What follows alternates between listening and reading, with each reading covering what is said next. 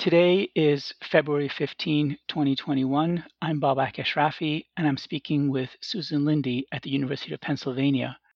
Susan is author of Rational Fog Science and Technology in Modern War. Thank you for joining us, Susan. Thank you for inviting me, Babak.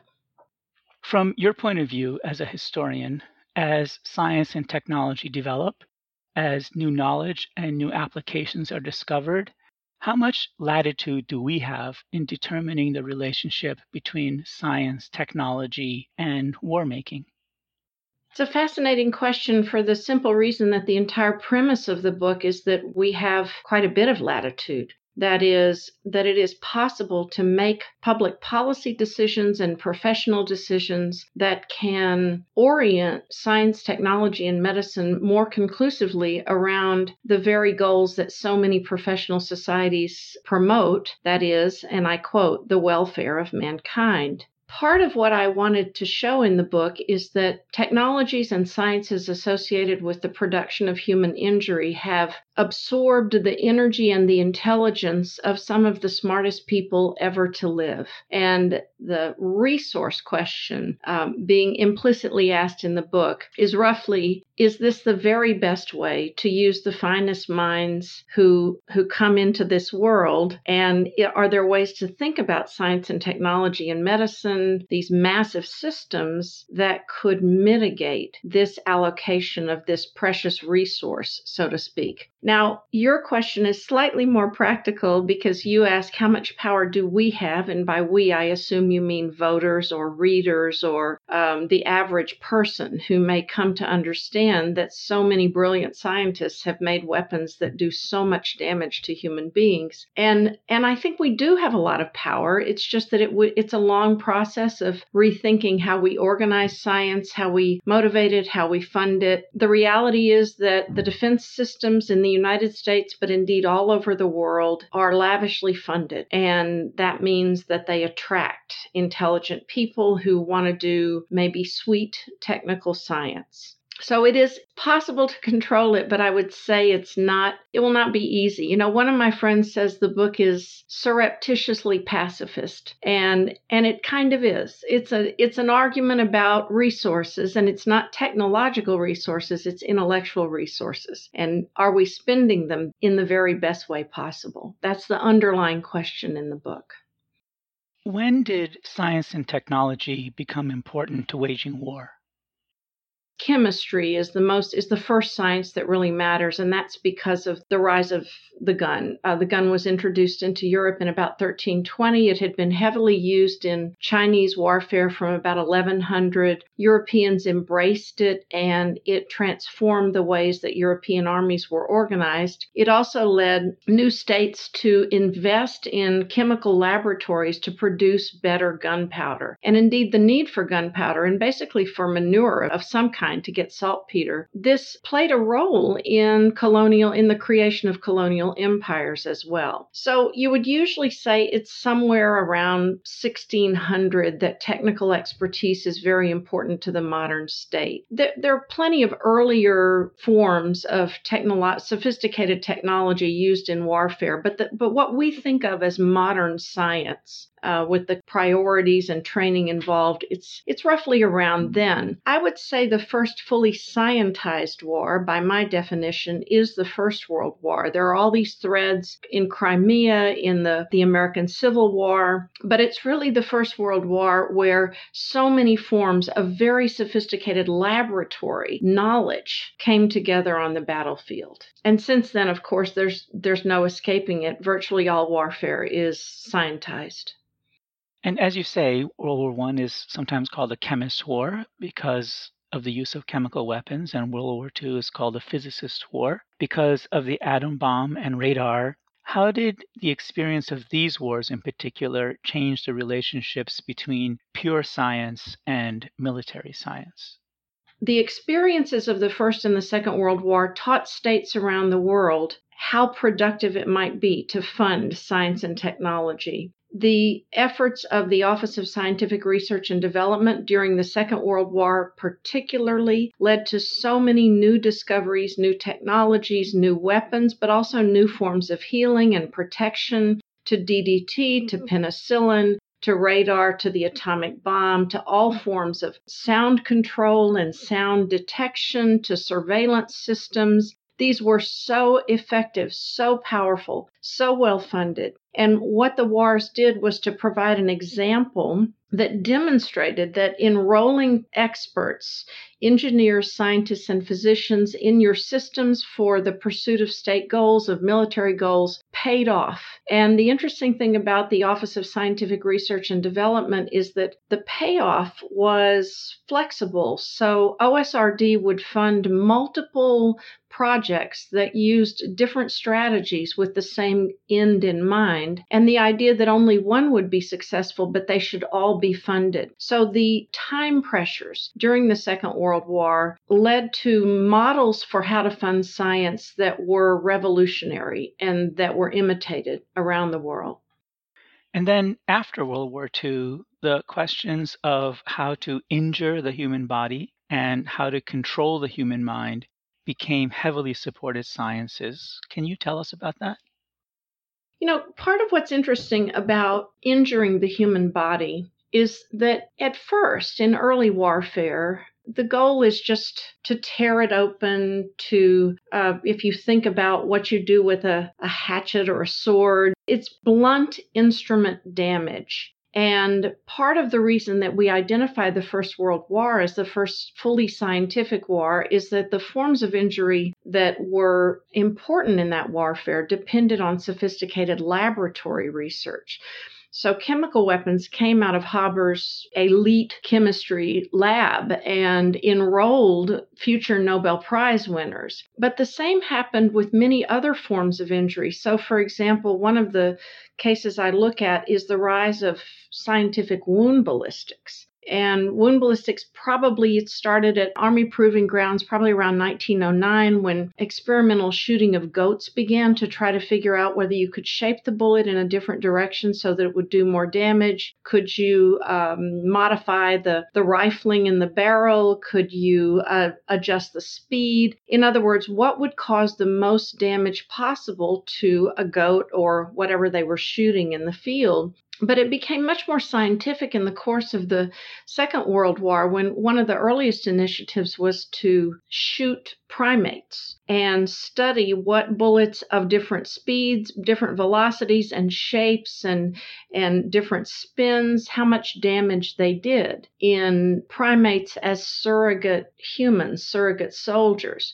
Primates are expensive, they're difficult to keep, and actually fairly quickly, the uh, the surrogate soldiers switched to cats because cats could be readily acquired and bullets could be shrunk to the size that was suitable so that the proportion or the the uh, size difference between the body of a cat and the bullet was equivalent to the proportion or size difference between the body of a soldier and a regular bullet. And these experiments with cats the reason they're interesting to me in terms of the uses of bodily injury or the, the construction of the history of war as an episode in the history of the body and the history of embodiment embodiment and how bodies stand as evidence for anything. The reason they're interesting is because of the scientific effort to calculate, you know, an equation that could perfectly describe these relationships um, in ways that could be applied practically in the battlefield, but that also had a sort of more fundamental goal, which was to provide insight in things like speed and tissue and so on. And so some of the experiments with cats were carried out at Princeton University in a laboratory. And here's an example of elite scientists turning their attention and sophisticated attention to the very best way to do as much damage as possible. Wound ballistics experts also studied, they used what I would call the natural or the real time experiment of battlefield injury to calculate exactly how to guide a sniper in, in ways of killing. So, one goal was to figure out what's the best configuration for shrapnel, what is the best way to build a mine, where, how high should a mine, if someone steps on it, how high should it explode? And one of these studies that was based on material from the Second World War, that is, persons who were killed in action in the Second World War, found that that if you mapped all these wounds from a large numbers of soldiers on a single body, the single most vulnerable place was the neck. And so the lesson of that was that snipers should be taught to aim, you know, right around the neck, and they would be more likely to produce a fatal injury. Now, all of this has all of the trappings of mid century science. It has statistical calculation. It has the careful measurement of, of fragments of shrapnel. It has, uh, you know, equations that reveal something. And it's this configuration when I talk about the battlefield of the body. What I'm really talking about is how it is that very detailed ways of understanding human bodily injury were promoted and embraced, and what that tells us about modern warfare. The same is true for what I call the battlefield of the mind. No, there's a long history of psychological studies of what causes stress. It goes back at least more than a century. But in mid century culture and science in the United States and elsewhere, the question of how to produce terror, what would scare people, what would animate them, how could you persuade them with propaganda, these were major scientific enterprises. And now everybody knows the Milgram studies, and I deal with these in the book a little bit. Stanley Milgram was the Yale um, psychologist who was studying submission to authority in a series of experiments where he could persuade people to do what they believed involved um, increasing electric shock to persons who answered uh, a question wrong. And the Milgram experiments were about in theory about the nature of submission to authority.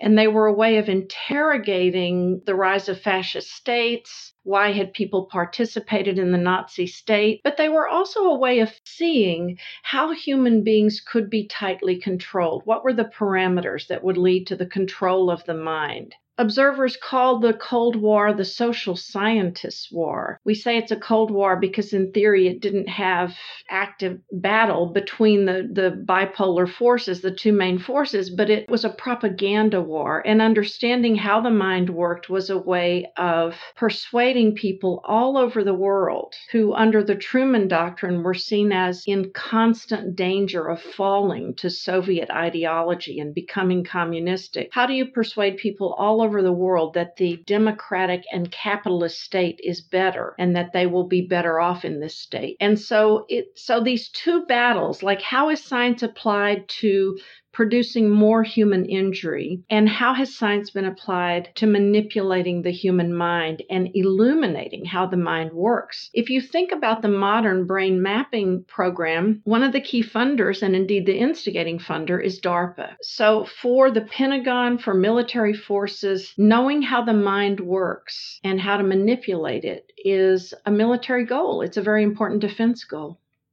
How did the massive involvement of the military and the enormous military funding of science and technology change the lives of scientists?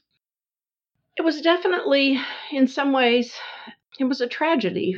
The, the record of scientists who were shut out because of the McCarthy hearings, because they were seen as security risks. There's a pretty strong trail suggesting that the status of women in science was affected because women were viewed as more vulnerable to propaganda or uh, not strong enough to, to resist the Soviets in some way. They were they couldn't keep secrets uh, that basically, as science became more and more important to the security of the state, the experience of being a scientist changed. And it changed because individual scientists had to learn how to keep secrets. They had to um, make decisions about how much of their time they would spend doing research that facilitated the needs of the state and that was focused on the production of human injury or on the production of military success success, and they um, they went through in various iterations a moral debate about what it meant to be a scientist in a world where science was lavishly supported by military funding. The, the debate in some cases was quite overt. It involved societies and organizations that you know struggled to come to terms with what responsibilities their members had. So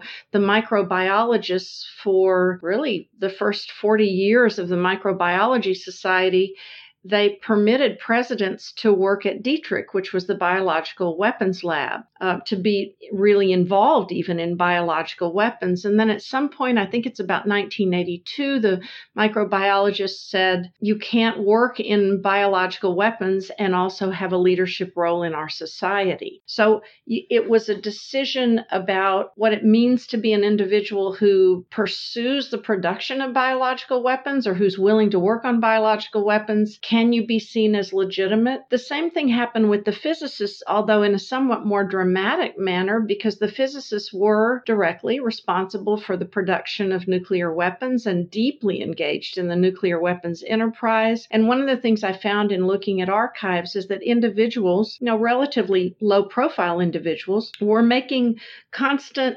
calculations of how long they were willing to work on defense topics. So they would say things like, I can do this for five years, but not seven. Uh, and then I'll go back to academe and go back to real research or pure research. And they were also actively working, the physicists were actively working to have an impact on the, the problem of the global arms race. Many physicists believed that it would be better if the number of weapons were reduced, controlled, and even remember at the very beginning, and this was the Baruch plan, this is the fall of 1946, the proposal was that nuclear weapons dictated or made necessary what we might think of almost as a, a one world government. That is, that all nations would be given access to the quote secret of the atomic bomb, and there would be a protocol for inspections. The United States would decommission all of its nuclear weapons. It would permit open inspections to show other states that it was not stockpiling nuclear weapons. And it was a very ambitious plan to eliminate the possibility of the arms race that very, very quickly unfolded after 1945. So physicists saw themselves not only as technical experts, but as people who had a political or a social obligation to intervene and to make a difference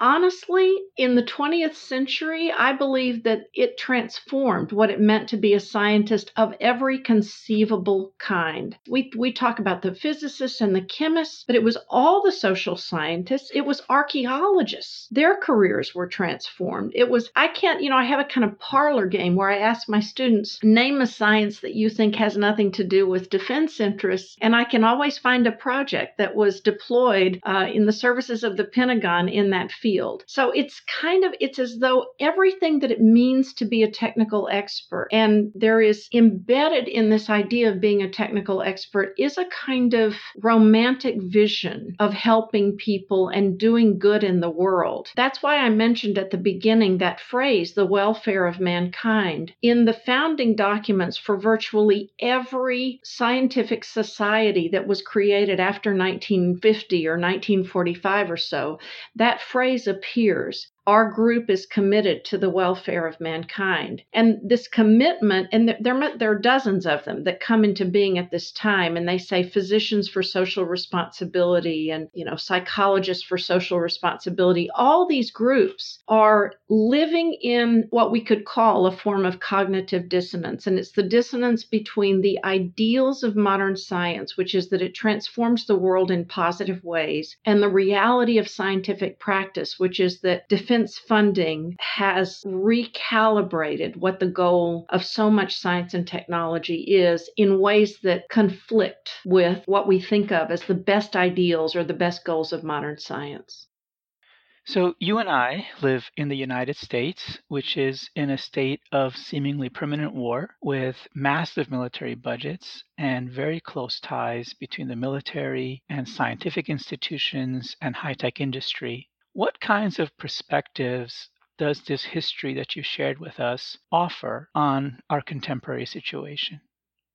One thing I tell my students is that we have to recognize that we are the beneficiaries, and, and I mean everybody, every student I teach. We're the beneficiaries of this incredible defense funding. The United States spends more every year on defense than the next eight or 10 countries combined. Nobody comes close. The only other countries that begin to spend as much of their GDP on um, on defense as the United States are countries engaged in more or less permanent warfare, smaller, uh, less organized countries with fewer resources. The United States is the only wealthy nation that spends like this on defense funding. And I'm not going to say that that funding has no consequences for us that we might appreciate, by which I mean the relative security of living in the United States, living in one of the most powerful countries in the world, living in a country that is relatively invulnerable to attack.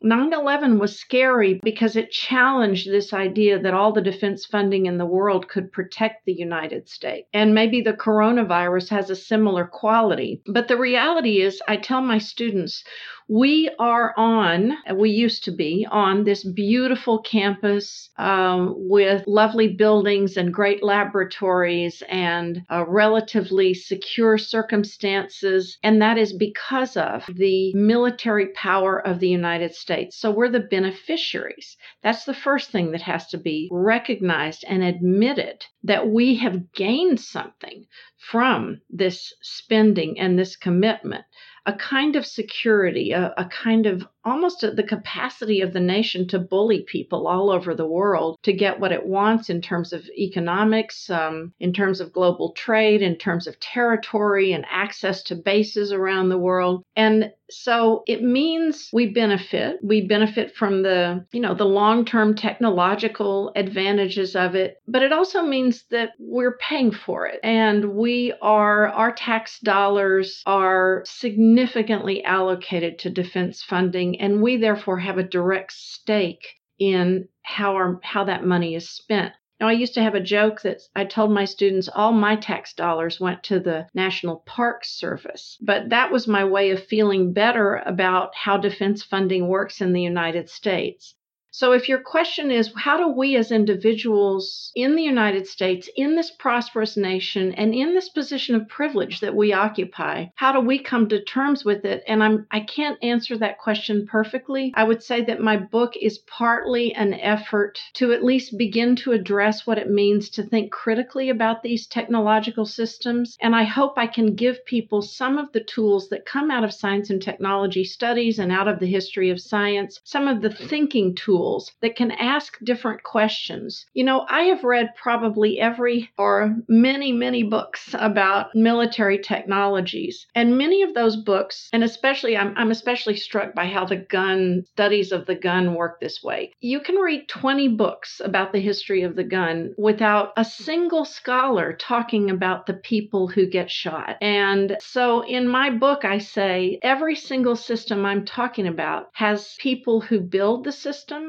people who deploy it and make decisions about its use, and people who experience what that system means. So, the people on the ground, the people who get bombed, the people who get shot, the people who get irradiated as a result of nuclear weapons. And you cannot understand these systems if you leave those people out of the story so I guess what I hope is that the book offers some ways of thinking about these kinds of systems and some questions that I hope any consumer, any of us in the United States or in any privileged position around the world would attend to as they think about science and technology and war. Thank you, Susan, for sharing your work and your perspectives with us. Thank you, Babak. Susan Lindee's book is Rational Fog Science and Technology in Modern War out from Harvard University Press.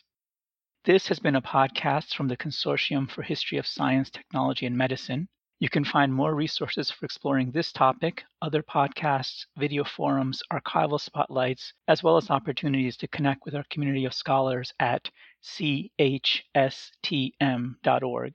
This podcast is made possible with the generous support of the Pew Charitable Trusts, the Andrew W. Mellon Foundation, and the Rita Allen Foundation.